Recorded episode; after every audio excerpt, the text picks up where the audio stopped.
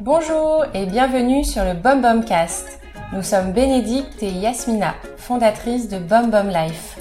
Nous sommes conscientes que l'alimentation a un impact très fort sur la santé et sur l'environnement. Et nous sommes de plus en plus nombreux à nous poser des questions sur comment mettre en place une nouvelle façon de s'alimenter. L'idée de Bom Cast nous est donc venue naturellement. Nous avions envie de partager les expériences et les apprentissages des personnes que l'on rencontrait dans le cadre de Bom Life. Des Bom Bom mentors, des professionnels de l'alimentation et de la nutrition, mais aussi des Bom acteurs qui nous racontent comment ils ont changé leurs habitudes alimentaires. Ça s'appelle Bum Bum parce que Bum, ça veut dire bon en portugais. Et pour nous, ce qui compte, c'est que les solutions qu'on présente soient bonnes deux fois. Bonnes pour la santé et bonnes pour la planète. Nous partageons donc ici des initiatives qui permettent de répondre à ces deux enjeux majeurs aujourd'hui.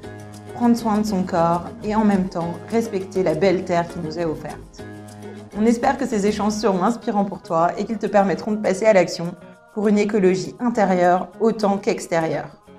Dans cet épisode, nous avons échangé avec Fabien Moine, naturopathe et accompagnateur de jeûne, réalisateur du documentaire Le jeûne à la croisée des chemins et éditeur. Nous avons voulu échanger avec Fabien pour bien comprendre la vision hygiéniste de la santé. Fabien nous explique ici les différents leviers pour prendre soin de son corps. Nous avons parlé alimentation, jeûne sec ou hydrique et jeûne intermittent, santé, énergie vitale, terrain, mais aussi gestion du stress, mission de vie et astuces pratiques.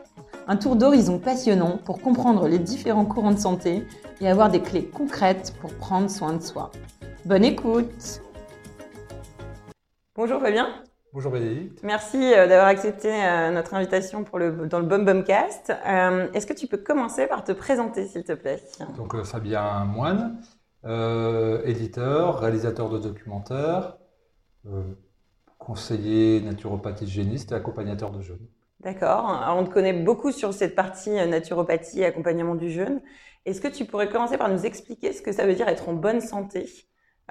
Pour la naturopathie Alors, être en bonne santé, on pourrait le résumer à euh, pouvoir accomplir ce qu'on a envie de faire, c'est-à-dire au niveau intellectuel, au niveau physique, et puis euh, au niveau de l'hygiène de vie, de pouvoir accomplir les activités physiques qu'on veut sans entrave, de pouvoir avoir un sommeil satisfaisant, avoir une bonne gestion des émotions, avoir des relations sociales équilibrées, puis pas avoir de problèmes organiques qu'on pourrait tous euh, minimer. Bon, j'ai un peu mal, j'ai un peu mal l'estomac de temps en temps, j'ai un peu les intestins, de temps en temps j'ai une petite pointe au foie. Mmh. Ouais, quand je cours, ça me fait un petit peu mal. Tout ce qu'on minimise, ce qu'on minimise euh, souvent, et eh bien en naturopathie, on va dire il y a un désordre fonctionnel et c'est pas de la bonne santé. D'accord. C'est vrai, on entend plutôt dire les gens, bah, je suis en bonne santé, quand tu creuses, tu te rends mm. compte, euh, ah bah oui, j'ai une angine, mais ça c'est normal, bah, j'ai un prédiabète, mais ça c'est de famille, je peux pas trop courir, mais bon, c'est normal, hein, c'est l'âge, j'ai 35 ans, donc c'est normal d'avoir. Donc mm-hmm. nous, en naturopathie, on dit que ça, c'est pas l'état de pleine santé, c'est l'état naturel de l'humain, c'est-à-dire il est fonctionnel pour faire euh, ce qu'il a envie et il n'y a pas d'entrave psychologique, émotionnelle et puis encore moins physique. D'accord. Et euh, est-ce qu'il y a une différence entre l'hygiénisme et la naturopathie sur euh... Alors euh, fondamentalement oui, c'est-à-dire que l'hygiénisme précède à la naturopathie, c'est-à-dire que l'hygiénisme c'est le respect des règles de vie sans outils particuliers. On pourrait dire éventuellement le jeûne comme, comme, outil, mais c'est les, les, le, respect des facteurs naturels de, de, vie. La naturopathie orthodoxe, au départ, par exemple en France, en France on va parler de Marchesso, Pierre-Valentin Marchesso, lui s'est appuyé sur l'hygiénisme. Et il y a rajouté des techniques en plus. Donc ça va être le massage, ça va être le magnétisme, ça va être euh, l'aromathérapie, la phytothérapie, euh, les extraits d'oligo-éléments. Euh, il va y avoir quoi aussi de l'exercice physique, mmh. certains exercices respiratoires codifiés. Enfin bref, tu en as 10 d'outils et qui viennent donner une intention. On, accomplit un acte volontaire sur l'individu. Alors soit de soi-même par connaissance, soit on se fait conseiller. En hygiénisme, on va dire qu'il euh, suffit de, mimer la nature, d'être en observation et de ne pas imposer au corps quoi que ce soit pour euh, fonctionner euh, correctement. Et dedans, je dirais que le seul outil qu'on va utiliser, bah, c'est le conscient, c'est le jeûne, le fait de mettre le corps au repos pour déclencher le processus d'homéostasie, qui est un processus qui est évidemment fondamental en naturopathie, et aujourd'hui, si on parle de naturopathie, on devrait plutôt dire dénaturopathie. C'est pour ça que je parlais de naturopathie orthodoxe, qui est plutôt la branche de Pierre Valentin Marchesso, mhm. donc qui est représentée aujourd'hui par l'école d'Argère. qui, repose sur l'hygiénisme et qui dit bah, de temps en temps, on va venir faire un petit lavement, enfin, vider l'ampoule rectale, on va faire une petite stimulation, on va prendre une petite inhalation d'huile essentielle, des choses comme ça.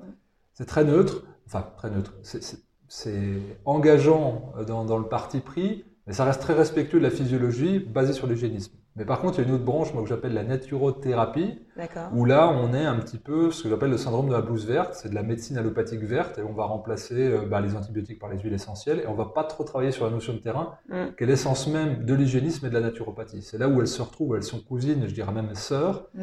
et qu'aujourd'hui, ce glissement, c'est de dire d'être en... Bah, parce qu'il y a démocratisation, donc il y a vulgarisation, et il y a synthèse, et il y a simplification, puis aussi quelque part dans une société de consommation et du résultat immédiat, là où l'hygiéniste dit il faut prendre du temps, on va travailler sa force vitale et peut-être que tu vas devoir être frustré avec ton symptôme, et ça va peut-être prendre des mois et des années.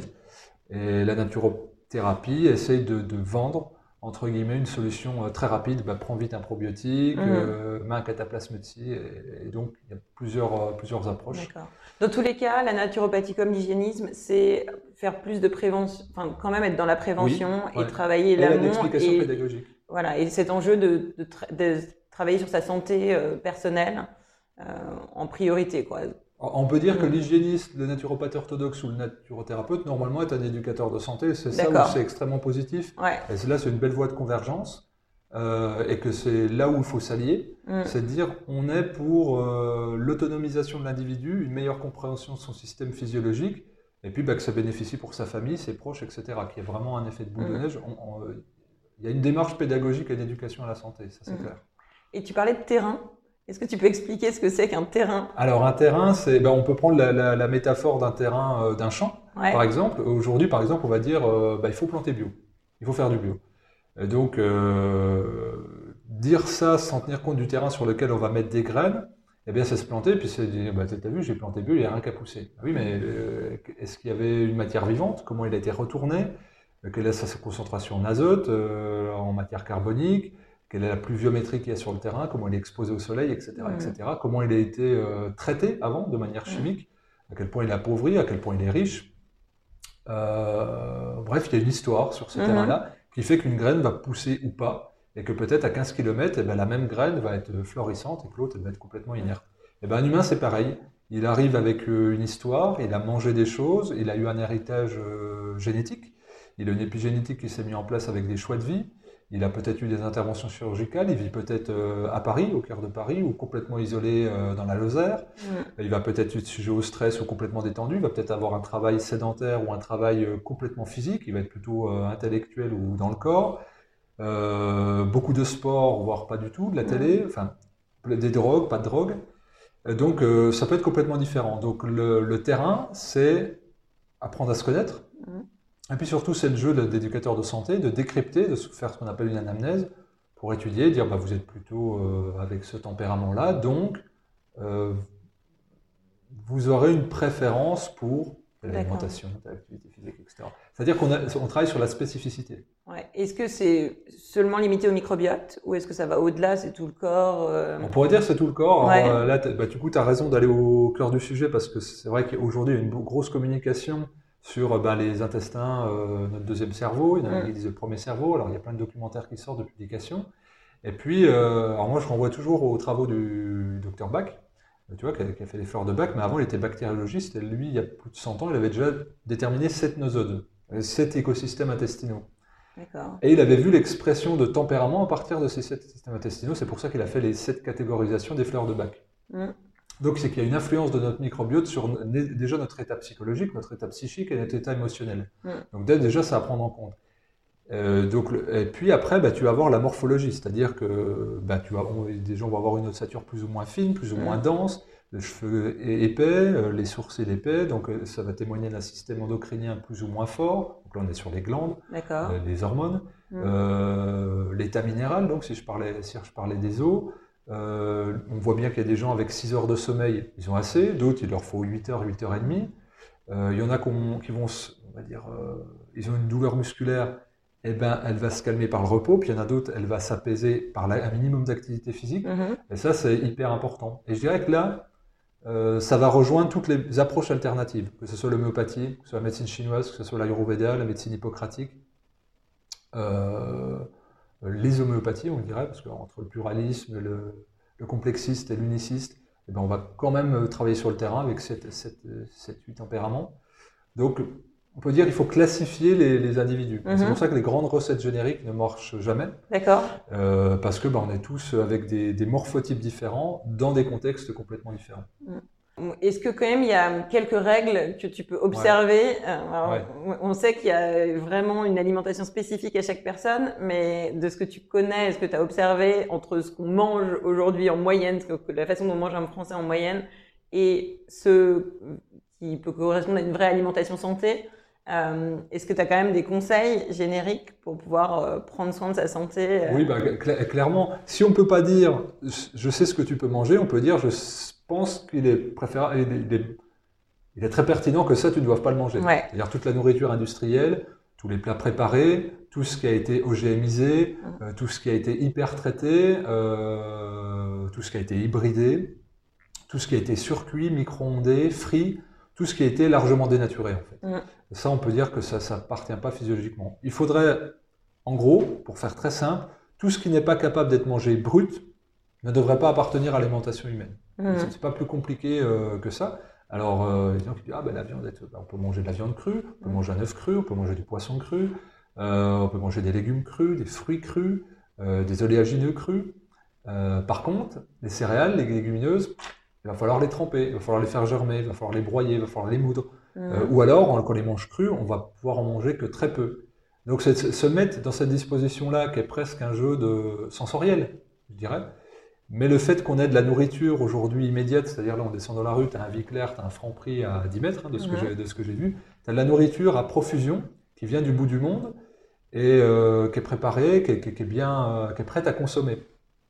Alors on devrait essayer intellectuellement de se mettre dans une posture naturelle, puis de se dire est-ce que ça, ça existe dans la nature, est-ce que c'est produit par la nature, donc est-ce que ça correspond au design de mon système digestif qui, fait, qui appartient à la nature? C'est revenir un peu au chasseur-cueilleur ou pas nécessairement. oui, par exemple, on va dire notre génétique, elle a extrêmement peu évolué euh, sur ce dernier temps-là. Puis c'est vrai qu'il y, a des fois des gens qui me disent oh, c'est bon. je dis même regarde ton plat préparé, là tu as une liste d'additifs qui est comme ça. Euh, il y a marqué que la date de péremption elle court à 4 ans. Ça me semble compliqué que ça soit identifiable comme un aliment physiologique. Qu'il y ait une autorisation de mise sur le marché, c'est une chose. Que ça soit sanitairement sain, qu'il n'y ait pas de bactéries, de parasites, de virus, ok, ça c'est une autre chose. Mais par contre, que ça soit adapté à ton système digestif et assimilatif, ça c'est autre chose. Et je dirais, un, c'est déjà le bon sens. Alors le bon sens, euh, bah, quand tu vois un, super truc euh, chocolaté, euh, bah, tu vois, il est un peu perturbé. Parce que là, tu vas manger avec tes émotions, ton envie, ton plaisir, et pas avec ton besoin. mais si tu me poses la question brute, quel est le point commun entre les gens? Eh ben, C'est déjà de ne pas manger cette nourriture qui n'a rien de naturel. Mhm. Euh, parce que bah, on sait qu'elle ne peut rien amener et que tous les désordres que tu, présentais en parlant du microbiote, bah, ils viennent, euh, les intestins, c'est quand même un réceptacle à, tout ça et c'est pas adapté aux, multiples additifs, aux multiples pesticides, aux agents de texture, de saveur, etc. Ouais, ce qui est sûr, c'est qu'on sait aussi aujourd'hui qu'on parle beaucoup d'écologie extérieure, hein, voilà, il y a des problèmes environnementaux, mais on, parle encore peu des problème de santé en fait public et du fait que l'espérance de vie en bonne santé décline exactement. Euh, est-ce que pour toi c'est lié euh, directement à nos modes de vie, y compris du coup nos régimes alimentaires euh? Bah oui, bah c'est même pas moi. Je dirais que la source qu'on a, c'est des études. Maintenant, on a des études mm. qui viennent valider, qui viennent valider ça. Diabète, cholestérol, hypertension. Mm. Et donc, on va nommer ça maladie de civilisation, les mm. maladies auto-immunes.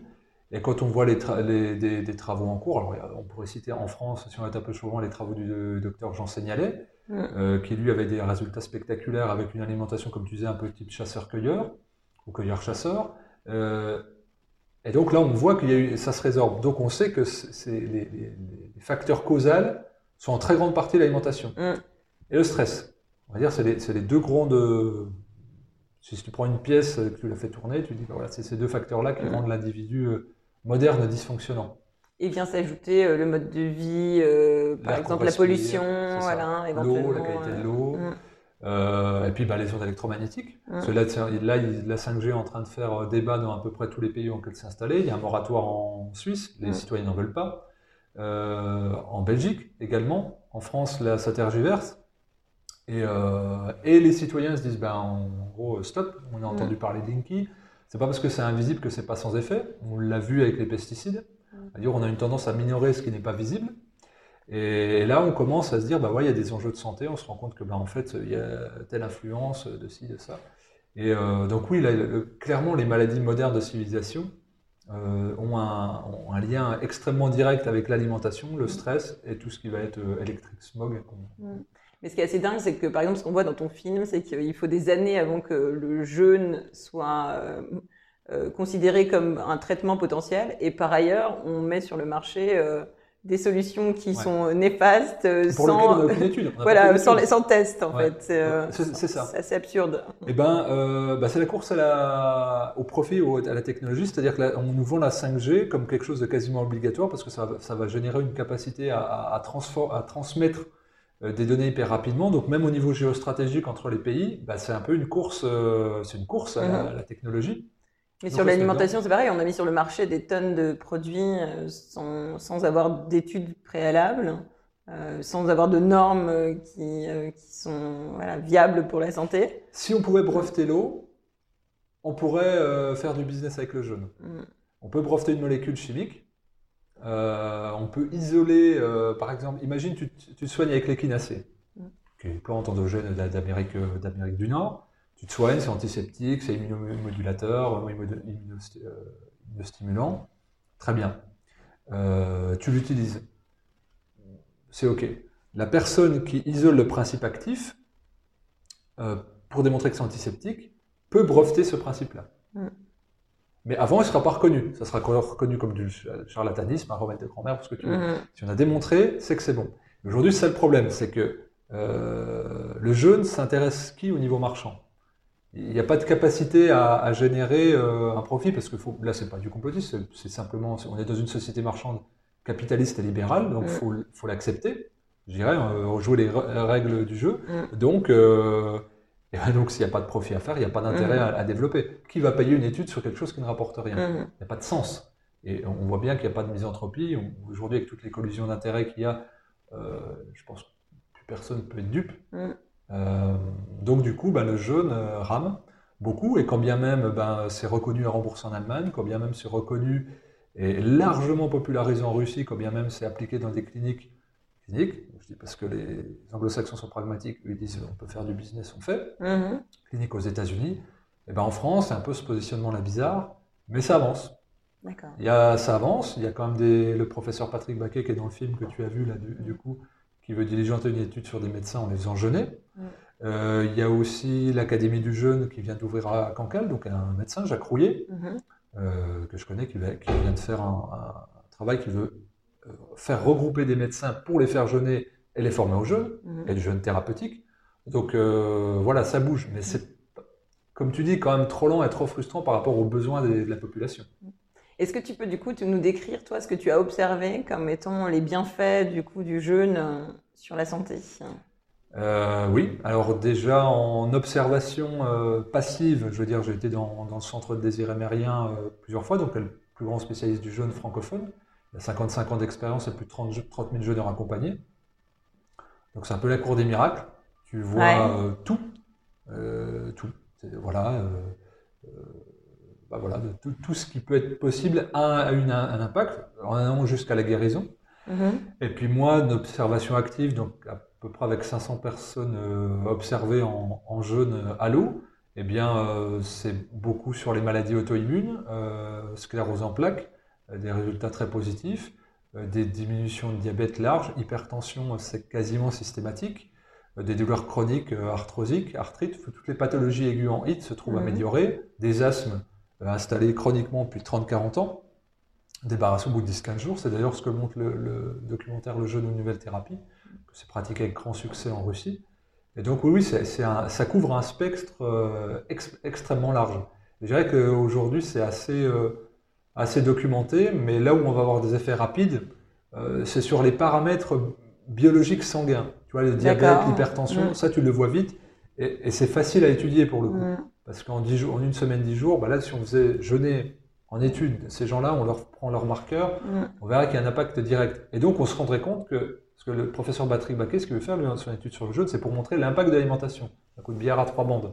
Mais qui est très intelligent de sa part. Il peut dire, bah, si en supprimant la nourriture, on euh, régule les facteurs biologiques de santé, parce que lui est professeur d'anatomie générale et chirurgien viscéral, donc il travaille au cœur de la, santé au quotidien et de l'alimentation. Mm. Il dit, bah, c'est donc, euh, un peu un syllogisme, mais qui est bienvenu, mm. que c'est l'alimentation qui vient dérégler ça. D'accord. Donc c'est pour responsabiliser l'individu derrière. Je trouve que c'est hyper pédagogue, et là mm. c'est un vrai esprit scientifique, c'est un vrai esprit de recherche, c'est-à-dire de mettre le doute, et puis l'ouverture de dire, d'accord, a priori il y a des gens qui manifestent ça, allons-y. Mhm. Et puis lui, en tant que chirurgien, bah, il met des personnes à jeun euh, pour les opérations. Mhm. Donc il a bien vu qu'après des chirurgies viscérales, les gens peuvent plus manger. Il a bien vu qu'ils ne sont pas morts. Donc enfin, les médecins, les chirurgiens ne sont pas bêtes, mais encore faut-il euh, les aider, leur donner les moyens et puis euh, leur laisser l'opportunité de le faire. Est-ce que, juste, tu peux nous rappeler quand même comment ça se passe, un jeûne, et quels sont les différents types? Physiologiquement, puis dans le, dans le, tu, tu prends le Larousse, euh, le, jeûne, ça va être la privation euh, de toute forme de nutriments. Donc, c'est-à-dire, c'est soit tu vas boire de l'eau, soit tu vas rien boire, mais en gros, tu n'apportes pas de nutriments, de macronutriments, de micronutriments encore. Donc, c'est uniquement eau ou pas eau. Donc, le pas eau, c'est ce qu'on appelle le jeûne sec. Mm. Euh, par exemple, ce que les musulmans pratiquent de manière intermittente pendant le ramadan. Et le jeûne à l'eau, bah, c'est ce qui est pratiqué par les juifs pendant Yom Kippour ou ce qui devrait être fait pendant le carême pendant les chrétiens. Euh, mais ce qui est partagé par les, catholiques, les orthodoxes, les coptes avec des, jeunes différents, Bref. Donc c'est installé depuis des millénaires de manière au départ païenne, ensuite religieuse. Aujourd'hui, c'est récupéré un peu au niveau, thérapeutique. Donc on ne se nourrit de rien. Et donc on compte sur nos propres ressources.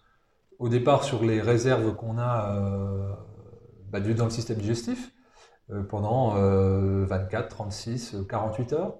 Et ensuite, on passe en phase d'utilisation euh, des, graisses en les métabolisant en sucre, euh, la néoglycogénèse, pour avoir de l'énergie. Et donc, le, ne pas confondre le carburant qu'est l'alimentation et l'énergie. Tant, on dirait qu'en gros, tant qu'on a de la réserve graisseuse, on a de l'énergie pour jeûner. C'est pour ça qu'on peut observer des jeûnes très longs, 30, 40, 50 jours, des fois 60. Euh, alors évidemment, c'est pas que la graisse, ça dépend la, la, vitalité organique de chaque individu, ses reins, son foie, euh, bah, comment se fait ses mitochondries, etc. Euh, c'est quoi la vitalité euh, enfin, voilà. Alors, La vitalité organique, on va dire, c'est euh, à quel point le système nerveux peut, autonome, peut déclencher eh ben, une action de coordination de travail des organes. c'est comme ça qu'on va la, définir. C'est à quel point on se sent en forme et puis que nos organes répondent.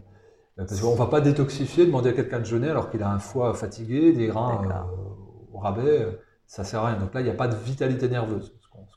C'est ça qui détermine notre niveau de santé, en fait. C'est ça. Et là, c'est clairement un concept euh, naturopathique, au sens large, incluant l'hygiénisme. Et nous, on se base là-dessus. Les homéopathes utilisent aussi la notion de force vitale, euh, qui est catalyseur du remède homéopathique. La médecine traditionnelle chinoise se base sur ce qu'on appelle le chi, donc qui est la force vitale aussi. En Ayurveda, euh, c'est la même chose. Donc là, on va parler de prana, des différentes choses, ou, d'énergie, de, feu vital un peu après dans toutes les cultures, dans les traditions, dans les médecines traditionnelles, euh, on va retrouver cette notion d'énergie vitale qui va être déclinée sous différents paradigmes et lectures, mais qui disent au final la, même chose. Et la, la, médecine allopathique n'utilise pas ça, puisqu'elle elle utilise d'autres champs de lecture. Euh, mais en médecine euh, traditionnelle ou alternative ou complémentaire, on va dire que c'est l'individu qui se guérit. C'est pas un médicament qui guérit, mm. c'est pas un élément extérieur, même une plante, même, euh, même c'est pour ça que je parlais d'homéopathie, même le remède. S'il n'y a pas de force vitale, le remède ne sera pas catalysé. Donc c'est le pouvoir d'auto-guérison de l'individu qui détermine sa capacité à guérir, mm. pas un élément extérieur. Et donc ça, c'est vraiment... C'est pour ça qu'on dit c'est médecine parallèle. Ben, oui, elles ne se croisent pas parce que justement, c'est des, des, grilles de lecture du vivant qui sont à l'opposé. Il mm. faudrait qu'elles se, qu'elles se rejoignent, mm. parce que les, euh, le médecin a toutes les occasions de le constater sur au quotidien. Alors je dis le médecin, je dirais la médecine, c'est nul de dire le médecin, parce qu'il y a mm. tellement de médecins différents, tellement de naturopathes différents. Mais en tout cas, la force vitale, c'est le pouvoir d'auto-guérison. Et donc en jeûne, c'est ce qu'on vient appeler, clairement. C'est-à-dire, je fais rien, je reste dans mon lit, je bois que de l'eau, et il y a des processus biologiques qui n'arrivaient pas à s'accomplir, qui s'accomplissent, et qui mènent jusqu'à la guérison. Voilà, c'est mais en même temps, quand je disais, il faut, être complètement honnête, c'est que le médecin, il sait le pouvoir d'auto-guérison du corps. Mm. Euh, par exemple, si tu te fractures la jambe, il va te mettre un plâtre. Donc il va rien faire, il va juste protéger ta fracture, éventuellement la remettre. Et il va attendre, le médecin. Il dit, bon, on se revoit dans trois mois, on déplâtre, on fait une radio. Ah bah ça s'est remis. Par la grâce de quoi? Pas des super compléments alimentaires que tu as pris, ça s'est fait tout seul. Mais même chose si tu as une plaie béante, euh, ça va se recoudre. Enfin, ça va se cicatriser. Il faudrait recoudre si c'est vraiment... Euh, mais, il faut éviter de, gratter en tout cas et bien d'apporter d'autres choses. Bah, c'est super que tu dises ça parce que du coup, en fait, qu'est-ce qui va empêcher la guérison? C'est l'entrave. Mm. C'est l'interventionnisme. C'est pour ça qu'en hygiénisme, on dit si intellectuellement tu sais pas comment fonctionne le vivant, pour l'instant j'ai rencontré personne, mm. et ben, tu laisses la nature faire parce que jusqu'à preuve du contraire, elle fait mieux que notre action consciente. D'accord. Donc c'est un petit peu, un petit, donc euh, c'est exactement, exactement ça. C'est ça les vertus du jeûne finalement, c'est de ne rien faire et, de, laisser, son organisme. Euh, en fait, le corps, il assimile, enfin, il mm. digère, il assimile, il détoxifie, il répare. D'accord. Quatre, quatre séquences, quatre grandes séquences. Si tu le mets pas en digestion ni en assimilation, il va donc se concentrer sur la détoxination la réparation. Mm. Et donc le fait de ne pas mettre de nourriture, eh ben, on enlève 50% de l'activité métabolique, et pour remettre 50% en plus sur euh, bah, ce qui reste, mm. c'est-à-dire la détoxination et la régénération cellulaire. Mm. Donc on laisse faire ces processus-là de, cicatrisation, de rénovation, de rajeunissement.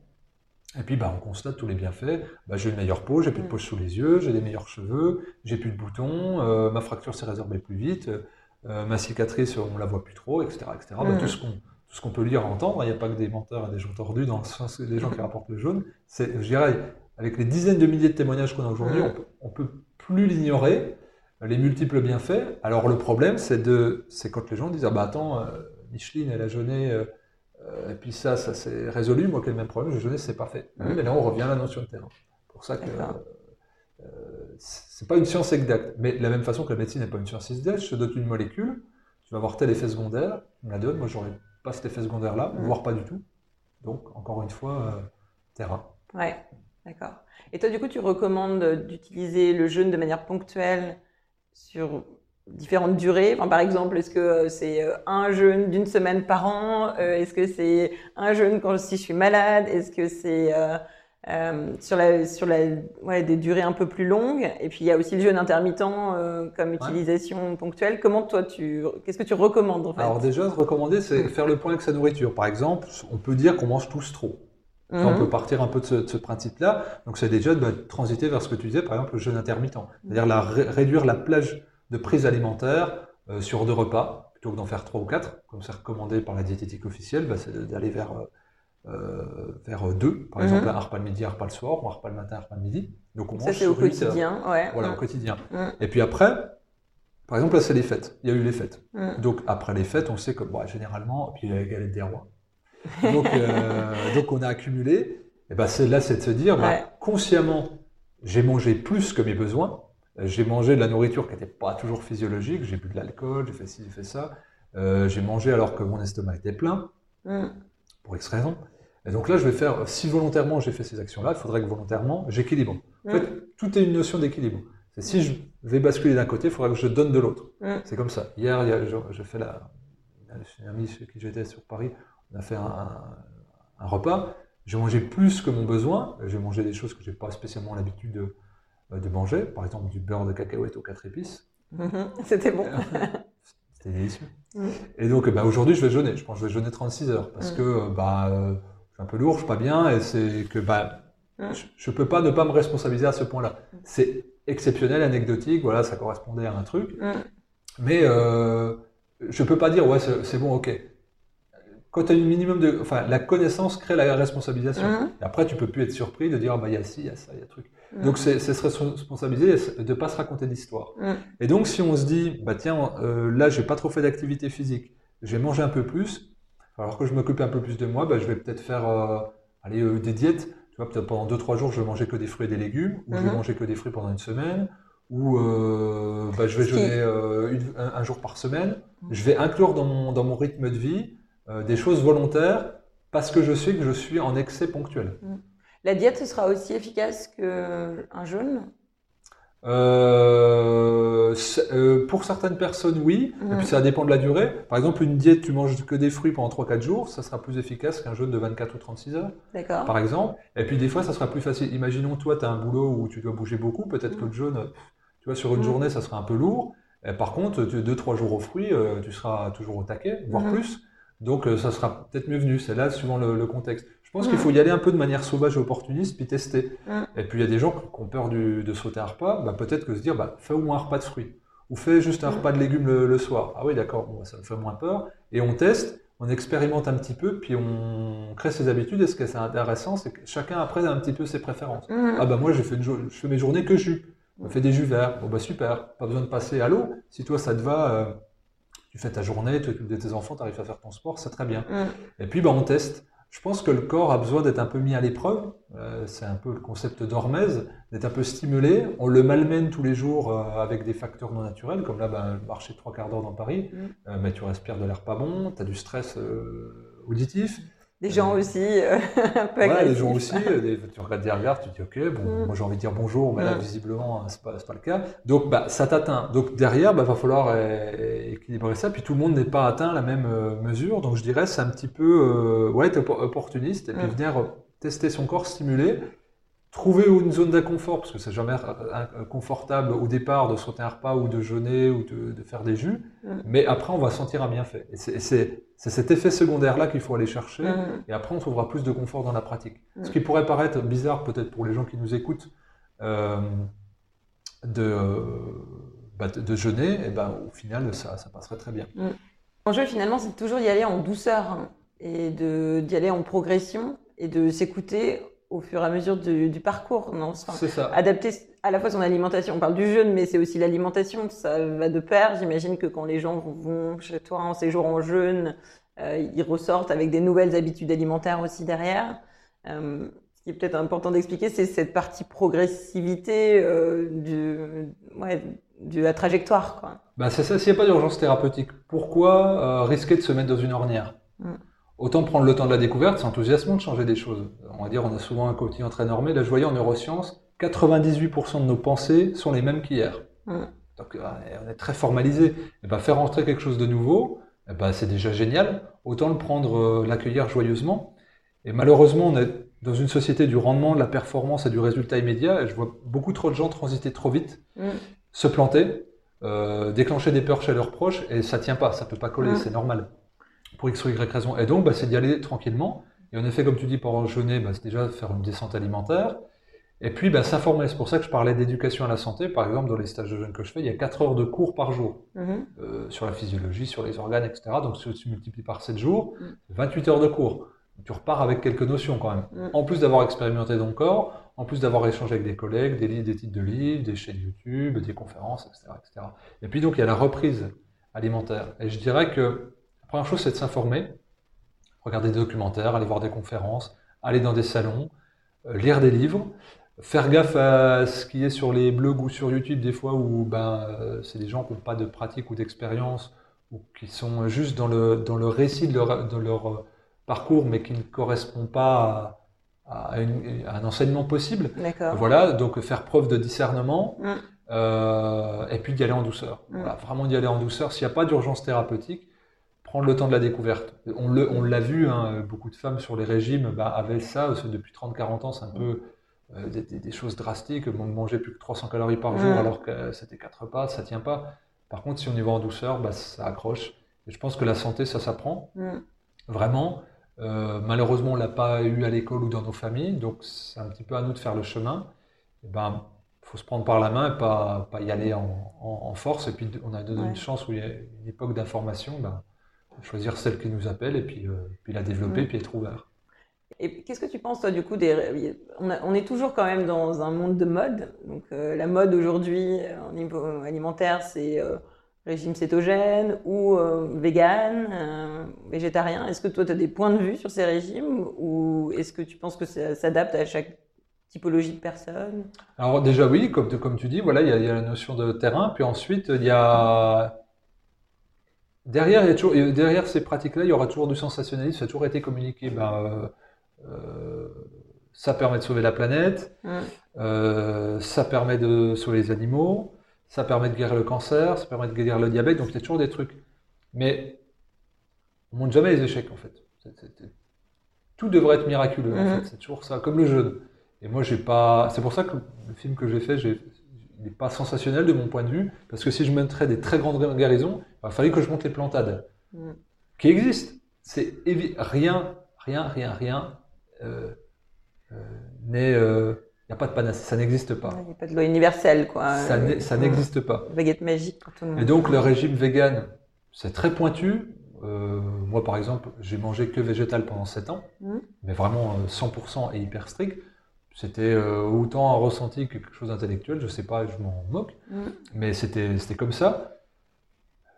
Je peux le dire, j'ai pas vu d'incroyable révolution sur ma santé, mais vraiment pas quoi. C'était mm. euh, bien, c'était pas très bien. Mm. Par contre, quand j'ai mangé un peu plus cétogène, euh, avec un peu plus d'œufs et puis beaucoup plus de gras, de léagineux, d'avocat, d'olive, là j'ai vu un, vraiment un palier. Mais c'est mon histoire personnelle, à un instant T. Donc je dirais que attention au dogmatisme, attention au isme, en fait, mm. végétarisme, euh, cétogénisme, bref, ce qu'on pourrait décliner, mm. c'est que là, on s'enferme dans quelque chose.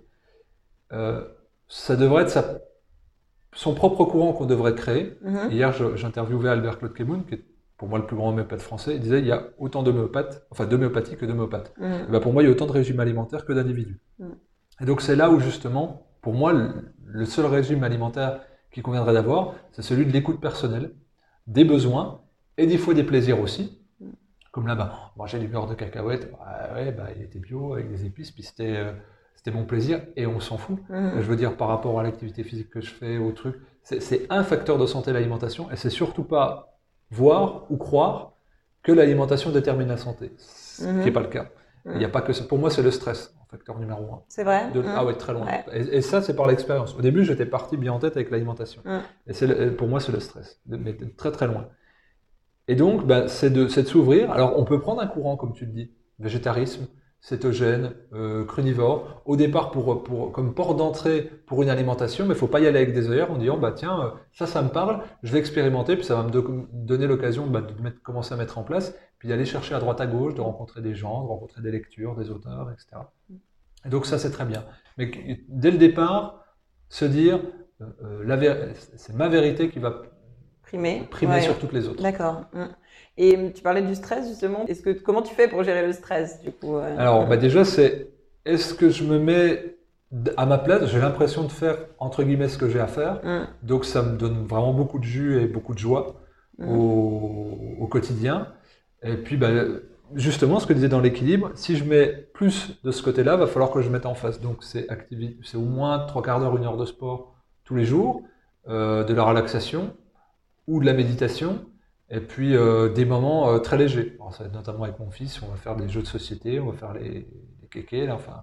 Donc, il faudra que j'ai des périodes de légèreté. Et je vois bien que quand j'ai pas ça, là, mon système il se régule mal. Et c'est aussi de me dire des moments de vacuité totale. C'est-à-dire de on stérilise tout, la tête, le corps, et, donc là, c'est le jeûne. Mm. Et donc, moi, ça ça fait partie de mon équilibre. Mais, mm. parce que si on étudiait le terrain, je suis quelqu'un qui a un tempérament plutôt immodéré. Donc, je vais passer d'une hyperactivité à une, activité euh, totalement euh, réduite comme, le, comme le. Mais la, personne qui me conseille des off, euh, elle est plutôt vers quelque chose d'harmonieux. D'accord, j'entends. Sauf que euh, eh ben on va dire en médecine chinoise, bah, voilà, je vais être très feu, en mm. ayurveda, je vais être très pita, etc. On, a tous, on, a tous, des tempéraments, des modes de fonctionnement. Mm. Et moi, c'est ces séquences-là euh, qui fonctionnent, mm. même si je tends à, revenir vers un, un, axe médian, ce qui est pour moi la sagesse mais j'apprends. Mhm. Et, donc, à travers mes activités physiques, à chaque fois, je, je, je, je pense qu'on devrait tous se mettre en observateur. Tiens, comment je réagis par rapport à ça? Pourquoi je m'emballe là-dessus? Pourquoi je suis enthousiasmé là-dessus? Pourquoi j'ai besoin de dormir là? Et surtout, je fais des siestes tous les jours.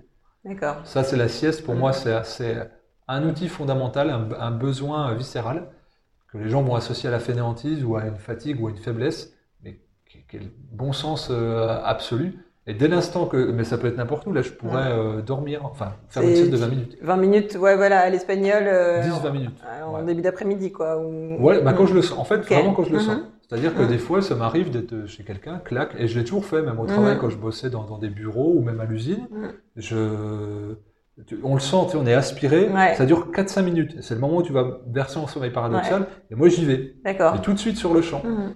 ouais, c'est 10-20 minutes maxi, et là mhm. tu ressors, t'es es complètement frais. Mhm. Et ça, c'est. C'est un petit secret. Ouais, ok, super. Et euh, peut-être pour revenir à ton parcours, toi, euh, qu'est-ce que qu'est-ce qui t'a amené ici aujourd'hui? Alors si on focalise sur l'alimentation notamment, est-ce que comment t'as grandi? Qu'est-ce que tu mangeais quand tu étais petit?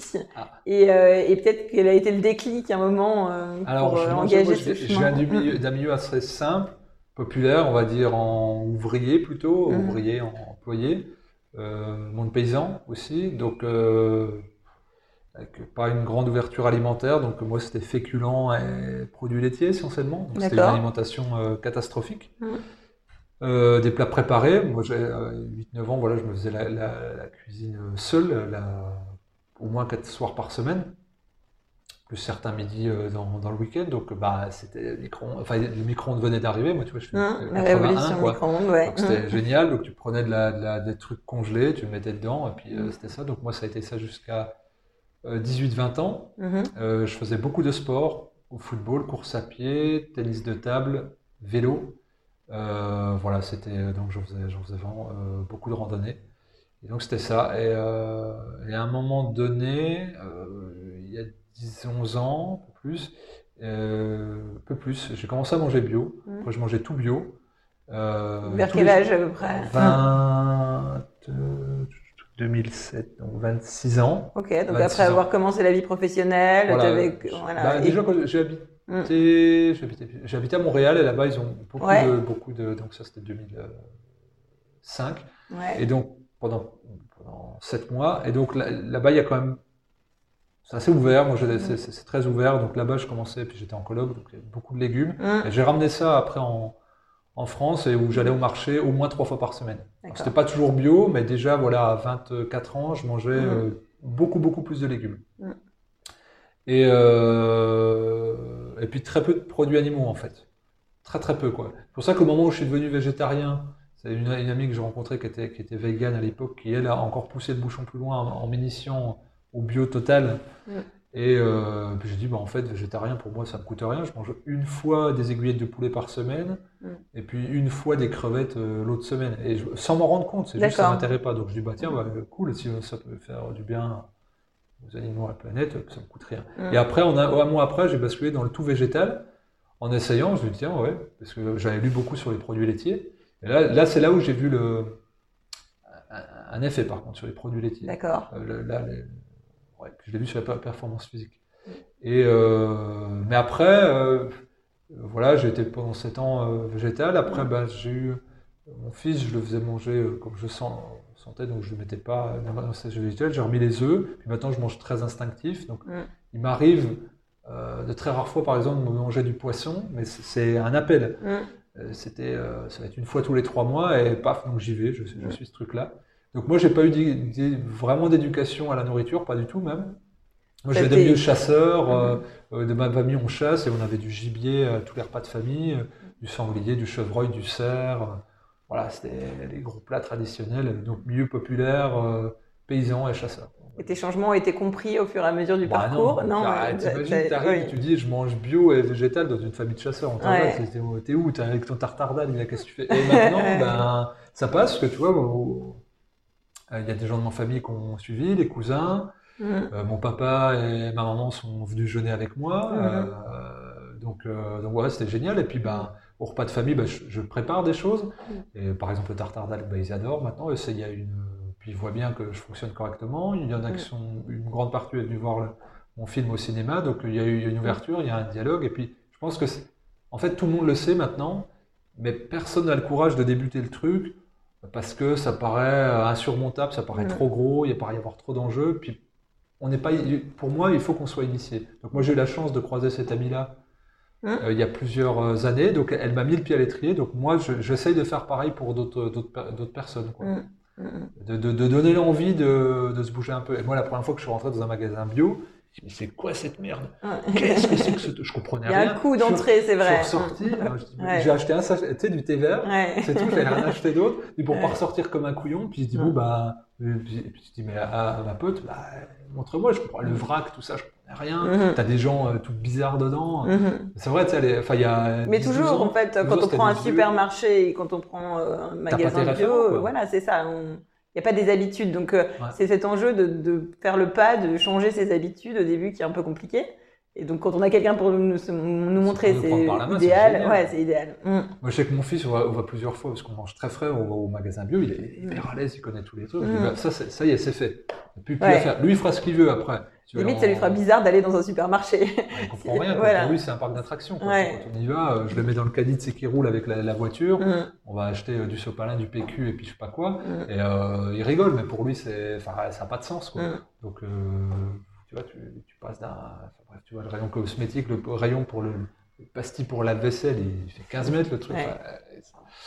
une, c'est d'autres modèles, quoi. Voilà, c'est des modèles complètement différents. Et c'est vrai que quand tu passes de l'un à l'autre, euh, c'est très bizarre, quoi. Et il y a eu des difficultés pour toi dans ce chemin ça a toujours été assez fluide? Non, c'était euh, non, c'était même le jeûne, ça fait assez. Moi, je fais très à la fois très très mental, mais surtout très instinctif. En fait, je vais mm. plutôt fonctionner à l'instinct, puis après mon mental pour essayer de comprendre ce que je fais. C'est mm. plutôt ça ma démarche. Donc, c'est si je fais, je fais. Euh, c'est ça. La, la,